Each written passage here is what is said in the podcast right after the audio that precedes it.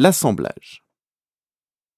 Deux techniques sont essentiellement utilisées pour assembler les différents éléments qui composent une monture métallique, la soudure et le vissage.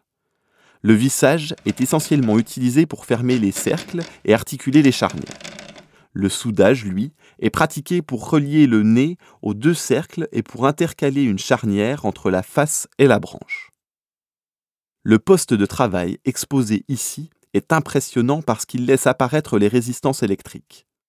Sur le plan de travail, l'ouvrier ou l'ouvrière dispose des lots de cercles et de nez à assembler. Juste au-dessus, deux mâchoires métalliques, l'une verticale, l'autre horizontale, pincent le cercle et font office d'électrodes conduisant l'électricité pour chauffer le point sur lequel sera pratiquée la soudure.